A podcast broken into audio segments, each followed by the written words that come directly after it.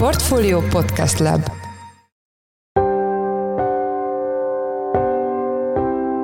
Mindenkit üdvözlünk, sziasztok! Ez a Checklist a Portfolio Podcastje december 4-én hétfőn.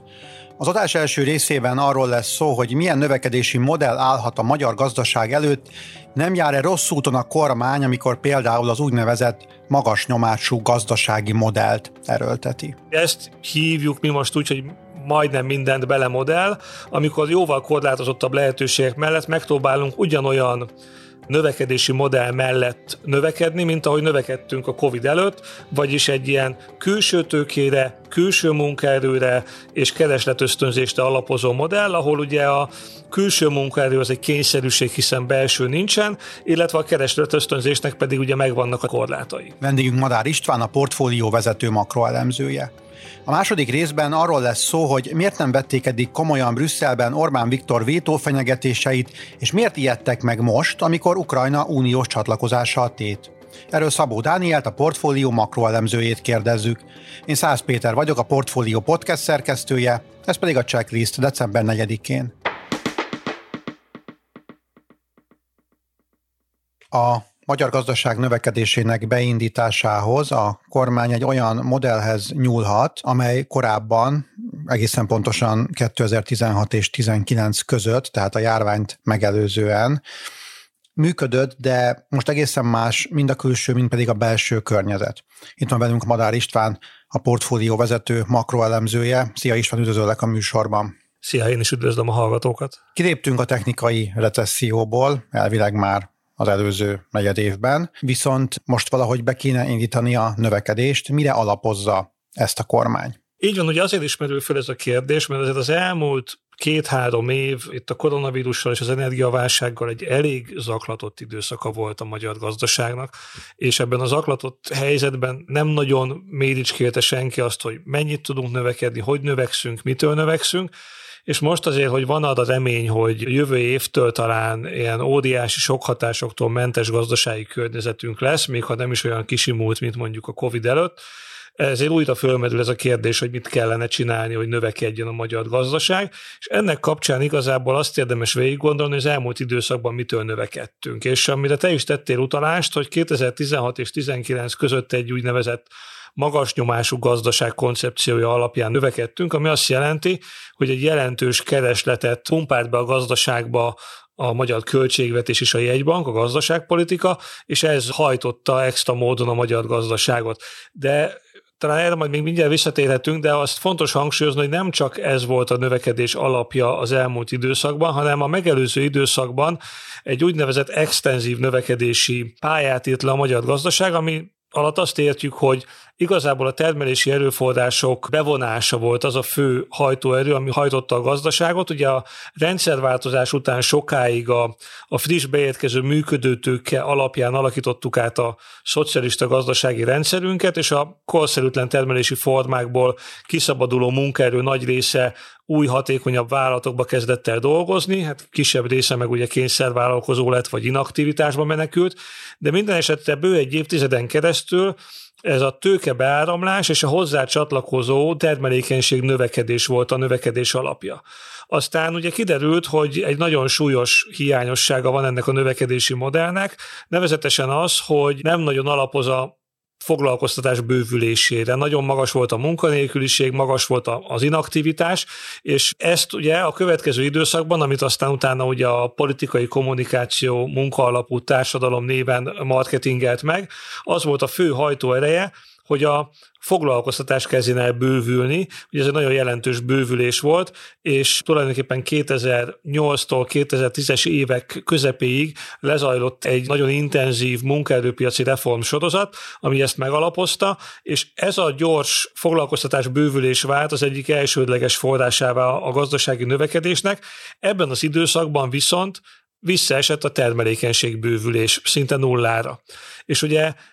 így aztán volt a 2010-es évek közepére 2 ilyen extenzív modellünk, az egyikben a tőke bővült nagyon, és az átalakuló gazdaság termelékenységjavulása hozta meg a növekedési tartalékokat, míg a következő időszakban a Munkaerőtartalékot tudtuk sikeresen apasztani és beszívni a munkaerőpiacra, viszont cserébe a termelékenység növekedés szinte teljesen eltűnt a gazdaságból. És ezután jött egy olyan időszak, amiről beszéltünk, ez a 16-19-es időszak, amikor meg ebben a high pressure economy-ban az alapvető növekedési modellünkre, erre a munkaextenzív növekedési modellre ráraktunk egy halomkeresletet, és ez a nagy kereslet ez tovább tudta bővíteni a gazdaságot. Ugye adná magát a recept, hogy akkor így folytassuk tovább, csak ugye az a baj, hogy sajnos ennek a típusú növekedési modellnek, amit az elmúlt időszakban láttunk, úgy tűnik, hogy a 20-as években azért elég erős korlátai vannak már. Ezt a modellt, amit 16 és 19 között vitt a kormány, ez gyakorlatilag a koronavírus járvány akasztotta meg, vagy valószínűleg ez fenntarthatatlan lett volna járvány nélkül is? Valószínűleg fenntarthatatlan lett volna a járvány nélkül is. Ugye ez a high pressure economy koncepciója, ennek az a lényege, hogy amennyiben nincsenek inflációs kockázatok, van egy jelentős külső egyensúlyi többletünk, van elérhető szabad munkaerőkapacitás, és a költségvetésnek is van mozgástere ösztönző lépésekre, akkor érdemes lehet a gazdaságot stimulálni, mert az a egyensúly romlása, ami ennek a stimulálásnak a hatására bekövetkezik, az még egy elfogadható ár lehet, azért cserébe, hogy cserébe egy növekedési többletünk származik ebből, és ugye a high pressure economy hívei azzal érvelnek, hogy ráadásul ez egy tartós növekedés, egy tartós előny, tehát nem arról van szó, hogy egy kicsit növekszünk, de majd meg lesz ennek a bőtje, hanem ez egy tartós előny lehet. Ugye nyilván azért, mert utána nem kell majd valószínűleg nagyon szigorú monetáris politikával, meg nagyon szigorú költségvetési kiigazítással helyre rakni a dolgot, hiszen volt hozzá tartalékunk. És ugye ami most bekövetkezett itt a 20-as évek mondjuk úgy közepére, az az, hogy ennek a high pressure economy-nak elfogytak egy kicsit a tartalékai. Hiszen ugye, ha ránézünk a magyar gazdaságra, akkor azt látjuk, hogy egyáltalán nem jellemző az, hogy egy ilyen óriási inflációs sivatagban lennénk, ahol a külső hűtőkörnyezet mellett sokkal könnyebb lenne inflációmentesen keresletet élénkíteni. Ugye a külső egyensúlyi pufferünk ugyan épül vissza, de nagyon mélyről, tehát ott is a külső egyensúlyunkban azért még olyan nagyon optimisták nem lehetünk. A költségvetési lazítási lehetőségek nyilvánvalóan megszűntek, hiszen ugye az elmúlt években, ha figyeli bárki a híreket, azt hallhatja, hogy a költségvetési egyensúly az súlyosan fölborult, és további kiigazításokra van szükség. És ami még fontos, és nem csak a high pressure economy, hanem a munkaerő extenzív növekedési modell kapcsán is, az az, hogy az elérhető munkaerőtartalék, a belföldi munkaerőtartalék is visszaesett olyan szintre, ahol már nem nagyon remélhetünk nagyon jelentős további belső foglalkoztatás bővülést. És ugye, ha ilyen az új környezet, akkor nem biztos, hogy lehet negatív reálkamatot tartani, nem biztos, hogy a forintot érdemes és lehet olyan látványosan leértékelni, nem lehet a költségvetéssel sem, mint gazdaságpolitikai eszközzel élénkíteni, egyedül ez a magas reálbér növekedés marad meg, tehát a jövedelempolitikai lába marad meg ennek a high pressure economy-nak, a másik két nagy gazdaságpolitikai eszköz, a költségvetési és a jegybanki politika, azok ugye ilyen szempontból jóval eszköztelenebbek jelen pillanatban, és ugye így kellene tulajdonképpen egy növekedést generálnia a gazdaságpolitikának. Ugye ezt hívjuk mi most úgy, hogy majdnem mindent belemodell, amikor jóval korlátozottabb lehetőségek mellett megpróbálunk ugyanolyan növekedési modell mellett növekedni, mint ahogy növekedtünk a Covid előtt, vagyis egy ilyen külső tőkére, külső munkaerőre és keresletösztönzésre alapozó modell, ahol ugye a külső munkaerő az egy kényszerűség, hiszen belső nincsen, illetve a keresletösztönzésnek pedig ugye megvannak az előbb említett korlátai. Akkor ebbe a modellbe illeszkedik bele az, hogy a kormány most az alacsony hozzáadott értékű munkahelyek létrehozását tűzte ki célul, és ez nem csak abban látszik, hogy milyen cégeket csábít ide Magyarországra, például akkugyárak, hanem akár abban is, hogy mit kezd az oktatással. Hát én inkább úgy fogalmaznám ezt meg, hogy nyilván a kormány ezt a fajta narratívát azért cáfolná, és azt mondaná, hogy olyan perspektívikus ágazatokat próbál meg felfejleszteni a külső tőkével és a külső munkaerővel, amelyek stratégiai jelentőségűek, később magas hozzáadott értékkel kecsegtetnek. Ugye itt a járműipar különböző szegmensei, különös tekintettel az akkumulátorgyár, és ezek beszállítói lánca az, ami a kormányzatot rendkívüli módon érdekli, és ugye a kritikusok viszont ezzel szemben azt mondják, hogy ez mégiscsak valahol ugyanaz a növekedési modell, mint amit korábban folytattunk, ami azt jelenti, hogy egy ilyen termeljünk minél többet tulajdonképpen, minél több tőkével és minél több munkaerővel termeljünk minél többet. Ugye ez a tipikusan az úgynevezett hatékonyságvezérelt gazdaságok jellemzői, ezek klasszikusan a közepesen fejlett országok csoportja tartozik ide. Itt az a sikeresség alapja, hogy mennyire sikerül hatékonyabb formában szervezni a gazdaság erőforrásait. Ennek a fejlődési szakasznak gyakori motívuma ugye az imitáció, a technológia és tudásimport, az adaptálódás és az ezzel járó működőtőke beáramlás. Tehát tulajdonképpen ugyanezt a modellt akarjuk tovább futtatni, csak közben az látszik, hogy ugye ennek a korlátai, ezek jóval nagyobbak, mint korábban, és nem feltétlenül csak azért, mert hogy alacsony hozzáadott értékű ágazatokba irányítjuk ezt a munkaerőt és tőkét, hanem azért is, mert az látszik, hogy egyelőre nem nagyon van más ötlete a gazdaságpolitikának, hogy hogyan lehetne a növekedést tovább folytatni. Ez egy elég voluntarista szemlélet, ha van elég árualap, exportkapacitás, amivel tudjuk az exportot pörgetni, akkor az biztos jó lesz mindenkinek. Csak ugye itt a rizikó az, hogy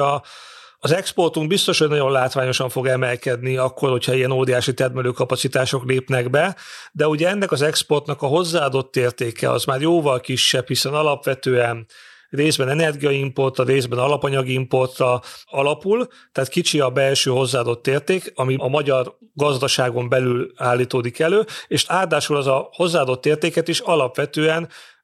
külföldi jövedelem tulajdonosok rakják be, tehát a külföldi munkaerő és a külföldi tőke realizálhatja ennek a hozzáadott értéknek a hozamait, és ezért ugye nem csak ez a GDP-re gyakorolt hatása lesz jóval kisebb, hanem valószínű, hogy a GNI-ra, a nemzeti jövedelemre is még kisebb hatása lesz, mint a GDP-re, és ezért írtuk azt, hogy látszik a korlátja ennek a fajta növekedési modellnek, és valóban, hogy hogyan lehetne ezt meghaladni, ugye erre az szokott lenni általában a közgazdászok válasza, hogy nyilván át kellene állni egy ilyen innovációvezérelt modellre. Az az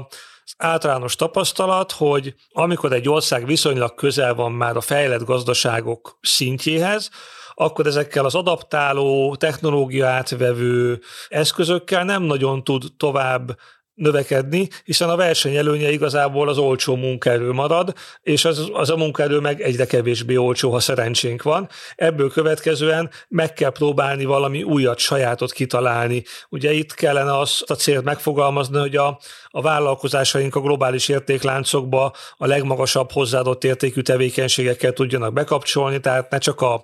tömegtermeléssel, hanem a tervezéssel, kutatásfejlesztéssel, értékesítési és marketing lábakon keresztül, és ugye ennek az alapvető feltétele a gazdasági komplexitás, az üzleti dinamizmus és egy jelentős fejlesztési kapacitás, ami a tudásfelhalmozáson alapul. Ennek egyébként egy része úgy tűnik, mintha meg lenne Magyarországon, hiszen nagyon gyakran büszkélkedünk azzal, hogy a magyar gazdaság az nagyon komplex gazdaság a mutatók szerint, meg hát ugye jelentős a fejlesztési kapacitásunk, hiszen a beruházási rátánk nagyon magas. Ugyanakkor az a probléma, hogy egyrészt ezt a gazdasági komplexitást alapvetően külföldi működőtőkével működő külföldi tulajdonú vállalatok gyakorolják, vagy biztosítják a magyar gazdaságban, és jóval kevésbé jellemző ez a típusú komplexitás mondjuk a kis- és középvállalati körre, amely magyar tulajdonban van. Ráadásul ezek a fejlesztések sem feltétlenül a helyi tudásfelhalmozáson alapulnak, és ezért igazából az a fajta természetes erjedési folyamat, hogy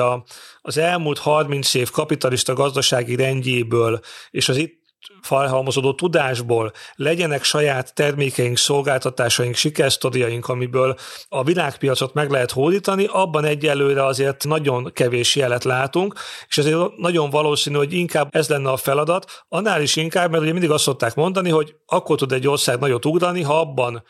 javítja magát a legjobban, amiben a leggyengébb. És ugye, ha megnézzük, mi már nagyon szép mennyiségű munkahelyet tudtunk teremteni, nagyon magas Magyarországon a foglalkoztatás, még nemzetközi összevetésben sincs okunk panaszra, van benne elegendő mennyiségű működőtőke, csak éppen azt látjuk, hogy ezek a termelési tényezők mellett, ha 98-tól megnézzük, hogy hogy alakul mondjuk a magyar termelékenység a régióban, akkor azt az elkeserítő képet látjuk, hogy 98 óta szinte minden ország gyorsabban növelte ezt az egy munkaórára jutó reál kibocsátását, mint egy ilyen termelékenységi mutatót. Egyedül két országot előzzünk meg, a nálunk jóval fejlettebb, tehát már 98-ban is jóval termelékenyebb Szlovéniát és Csehországot. Minden más ország termelékenysége ez alatt a 25 év alatt gyorsabban nőtt, mint a miénk. Ha azt feltételezzük, hogy talán a miénk is tudna gyorsabban növekedni, akkor lehet, hogy erre kellene rágyúrni. Ugye itt a kormányzatnak a gondolkodása alapvetően az, hogy azért kell ez az úgynevezett high pressure economy is, hogy legyen a gazdaságban elegendő kereslet, és ezzel élénkítse a versenyt egy kicsit a kormány a belföldi szereplők között, és ebben a erős belföldi, mondjuk bérversenyben például azok, akik nem elég versenyképesek, azok vérezzenek el, és a gazdaságnak a felesleges kapacitásai, azok pedig menjenek át a hatékonyabb termelési formába. Vagyis ugye egy csomó kis és középvállalkozás, amelyik nem elég versenyképes, az szűnjön meg, és helyette a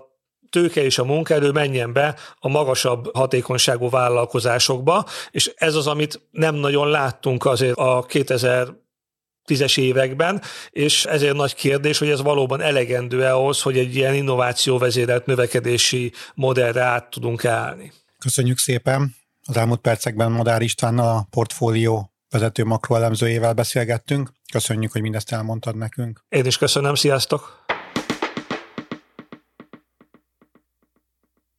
Sokáig az volt a vélekedés Brüsszelben, hogy Orbán Viktor fenyegetései Ukrajna uniós csatlakozásának vétózásával kapcsolatban csupán egy politikai játék részei,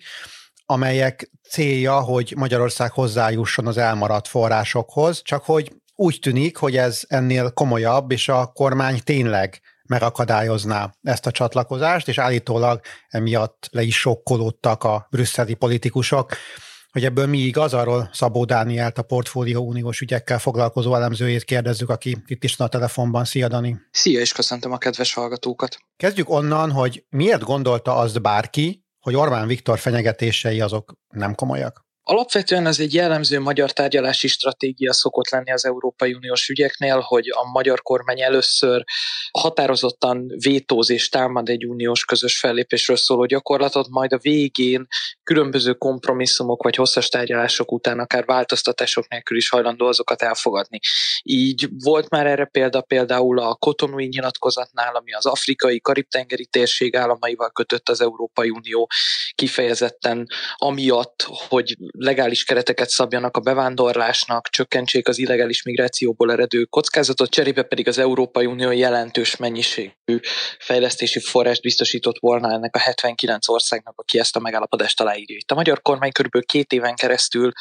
bírálta azt az uniós javaslatot, amit erre kidolgoztak, ugyanis a megállapodás szövegében szerepelt egyrészről az, hogy a legális bevándorlási lehetőségek megteremtése és szabályozása, másrészt pedig szerepelt egy gender equality kifejezés is a szövegben, ami nem felelt meg a magyar kormánynak. Ezeket aztán végül a különböző uniós tárgyalásokon részben finomították, részben a preambulumon kívül definiálták, hogy pontosan mit is jelent. Így nem jött magyar vétó, azt fel is függesztette, és akkor most már ez a megállapodás is például sínre került. De ugyanígy magának a jogállamisági eljárásnak a bevezetése, amely végül a magyar kohéziós források és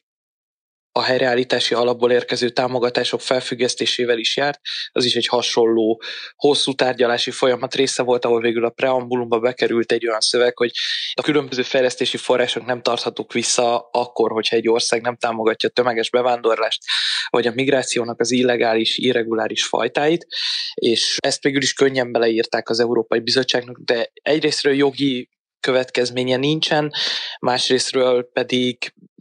jól eladható politikai termék volt, mind Brüsszelben, hogy sikerült megállapodásra jutni, mind pedig Magyarországon, hogy ezt az aknát elhárították, hatástalanították. De miért gondolja azt most mégis mindenki, vagy legalábbis több brüsszeli politikus, az is jól lenne elmondnád, hogy ki gondolja ezt, hogy most Orbán Viktor fenyegetései komolyak? Alapvetően nagyon közel kerültünk már a december közepi 13-15 között megtartott Európai Uniós csúcstalálkozóhoz, ez ugye általában egy informális vacsorával szokott kezdődni, amin nem is minden tagállam vesz részt, hanem sokszor az van, hogy a tagállamok egyes klikjei ülnek le. Aztán 14-én pedig napirendre kellene venni Ukrajna Európai Uniós csatlakozási tárgyalásainak megkezdéséről szóló napirendi pontot, ami, hogyha megszavaznak, akkor valóban el is indulhat ez a folyamat, amiről fontos azt kiemelni még így a legelején, hogy ez nem azt jelentené, hogy akkor egy-két éven belül Ukrajna ugyanúgy csatlakozna az Európai Unióhoz, mint Magyarország. Ez azért jellemzően egy évtizedes probléma. Rengeteg kihívás van abban, hogy Ukrajna az Európai Unió része legyen. Nekik is meg kell felelni különböző jogállamisági kritériumoknak, az uniós szabályrendszert már azelőtt át kell ültetniük a jogrendjükbe, hogy csatlakoznának az Európai Unióhoz, ami például a mezőgazdasági termékeinknél is a árelőnyt biztosító, kevésbé szigorúbb szabályozást is nagyon erősen befolyásolná. Tehát itt azért azok az aggályok, amiket egyébként Ukrajnával kapcsolatban megfogalmaznak, az tényleg egy 10-15 éves távlatról szól. És azért vált leginkább komolyá ez az egyeztetés, mert hogy most vált világossá az, hogy mondjuk tavaly február óta a magyar kormány egy elég furcsa pályát járt be az Ukrajna politikájával kapcsolatban, tehát a háború első napjaiban kinyilvánította a támogatásáról a kijevi kormányzatot és a ukrán szuverenitás mellett foglalt állást, sőt, maga Orbán Viktor is azt mondta, hogy föl kell gyorsítani az Ukrajna EU-s csatlakozásáról szóló tárgyalásokat, még tavaly pedig ugye eljutottunk oda, hogy az elmúlt hónapokban folyamatosan, módszeresen különböző feltételekhez kötötték azt, hogy Magyarország ne vétózza meg egyáltalán a csatlakozási tárgyalások megkezdését. Az egyik legismertebb feltétel az a kárpátaljai magyar kisebbség jogaihoz kapcsolódik, tehát hogy az anyanyelvű oktatást biztosítsák a számukra az ukrán nyelvű képzés mellett, és lehessenek ukrajnai állami iskolákban is magyar nyelvű órák, de azt is kitételül szabták, hogy az OTP bank kerüljön le a háború szponzorainak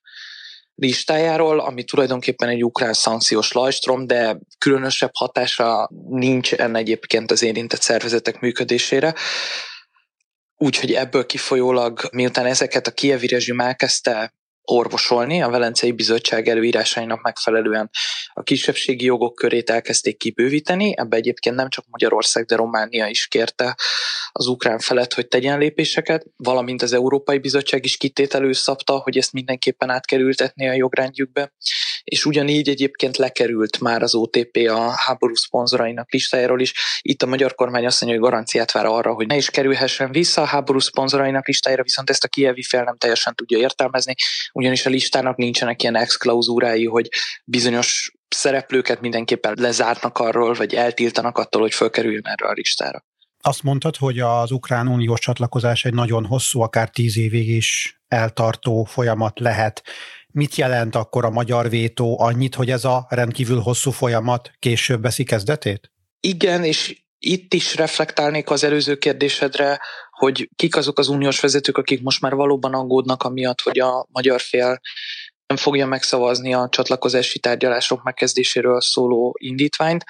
ugyanis Charles Michel múlt hétfőn Budapestre is látogatott ez ügyben, hogy meggyőzze Orbán Viktort, hogy tegyen lépéseket, és hogy engedjen az álláspontjából, hiszen az ukrán fél is tett mindenféle engedményeket, és hogy ez egy nagyon hosszú folyamat lesz. Keveset tudunk a találkozó tényleges tartalmáról, hogy 2 órán keresztül a magyar miniszterelnök és az Európai Tanács elnöke miről beszélt, viszont most már egy kicsit Charles Michel is lemondóan nyilatkozott azzal kapcsolatban, hogy a december 14-i napirendi szavazásnál egyáltalán föl tudják venni az Ukrajna csatlakozásáról szóló részleteket. Ami nagyon komoly problémát jelent, és hogy erről írtunk pénteken is, és azóta pedig a Politico is beszámolt erről, hogy katasztrófára számítanak az uniós diplomaták a december 15-i uniós csúcson. Ez eleve egy minden évvégi csúcsnál van egy olyan forgatókönyv, hogy leülnek a felek, és az összes vitás kérdés az év végére marad, és a következő évet el tudják kezdeni, vagy az Európai Bizottság már érdemi tevékenységet tudjon folytatni bizonyos fontos ügyekben, akkor nagyon sok kompromisszum van, hosszú a tárgyalás, elnyúlik, az eredeti mondjuk pénteki határidő helyett akár vasárnap éjjel fejezhetik be az egyeztetéseket és a tárgyalásokat a már említett jogállamisági eljárásról szóló 2020-as uniós csúcs. Pontosan ilyen volt még Angela Merkel részvételével. Tehát ez az, ami főként azt mutatná, hogyha most nem sikerülne napirendre venni Ukrajna csatlakozását, vagy megint egy elhúzódó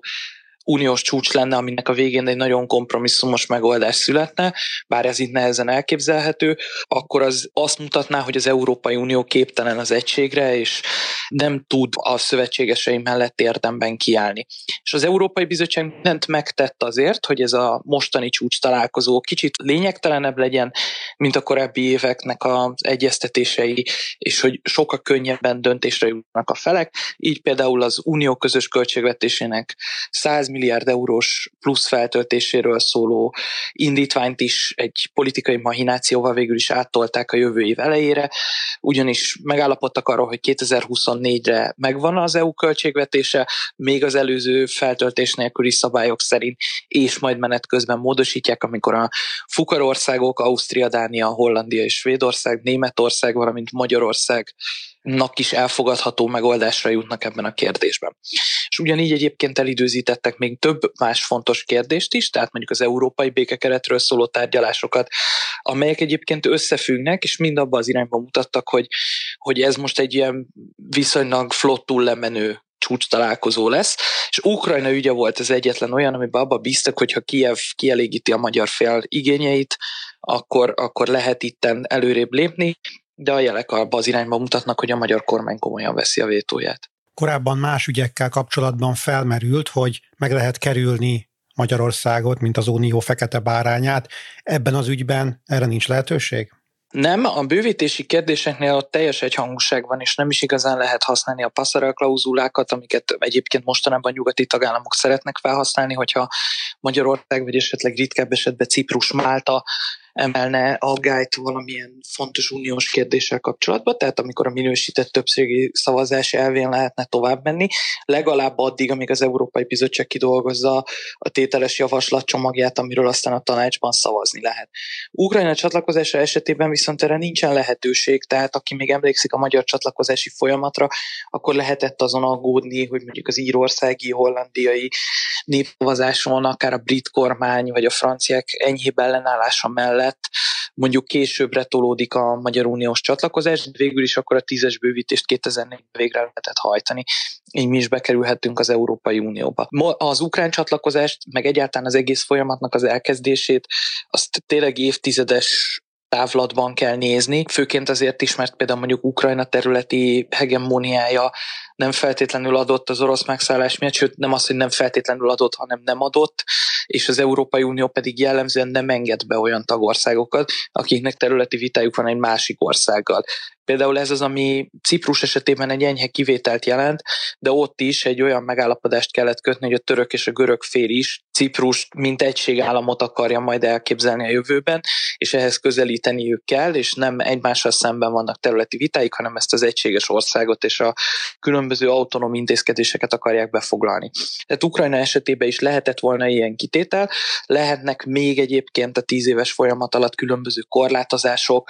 akár az is, hogy a közös piachoz vagy az agrártámogatásokhoz az ukrán fél kevésbé férhet hozzá, vagy csak fokozatosan, vagy beszámítják azt, hogy az ország helyreállítására az Európai Unió és az egyes tagállamok mennyi támogatást folyósítottak.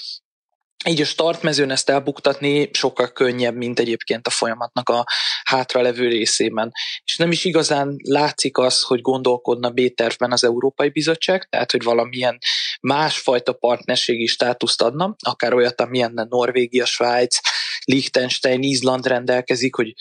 bizonyos szintig benne vannak az európai gazdasági térségben, viszont az uniós szabályoknál van némi mozgásterük, hogy mit applikálnak és hogyan, meg nem kell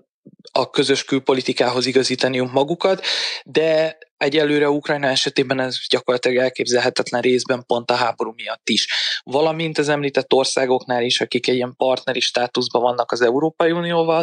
EGK tagok, vagy fizetnek azért, hogy hozzáférjenek a belső piachoz, ott is nagyon hosszú tárgyalások vezettek odáig, hogy egyáltalán ezt lehetővé tegye Brüsszel. Köszönjük szépen az elmúlt percekben Szabó Dániellel, a Portfolio uniós ügyekkel foglalkozó elemzőjével beszélgettünk Ukrajna uniós csatlakozásának esetleges vétójáról. Köszönjük szépen, hogy a rendelkezésünkre álltál. Köszönöm szépen a lehetőséget, sziasztok!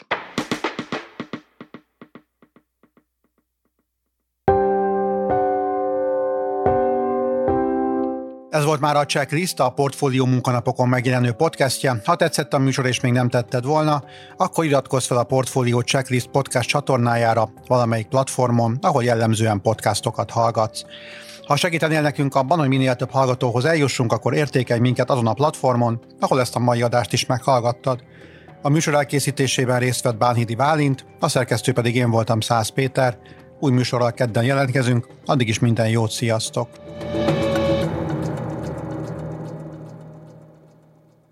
Reklám következik.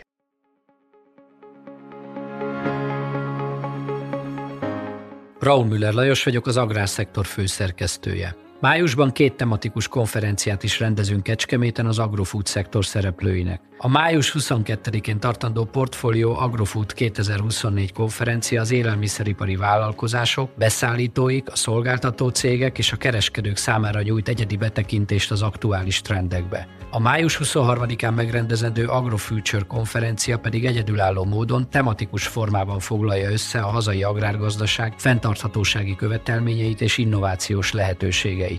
Jöjjön előre is, részletek és jegyek a portfolio.hu/rendezvények oldalon.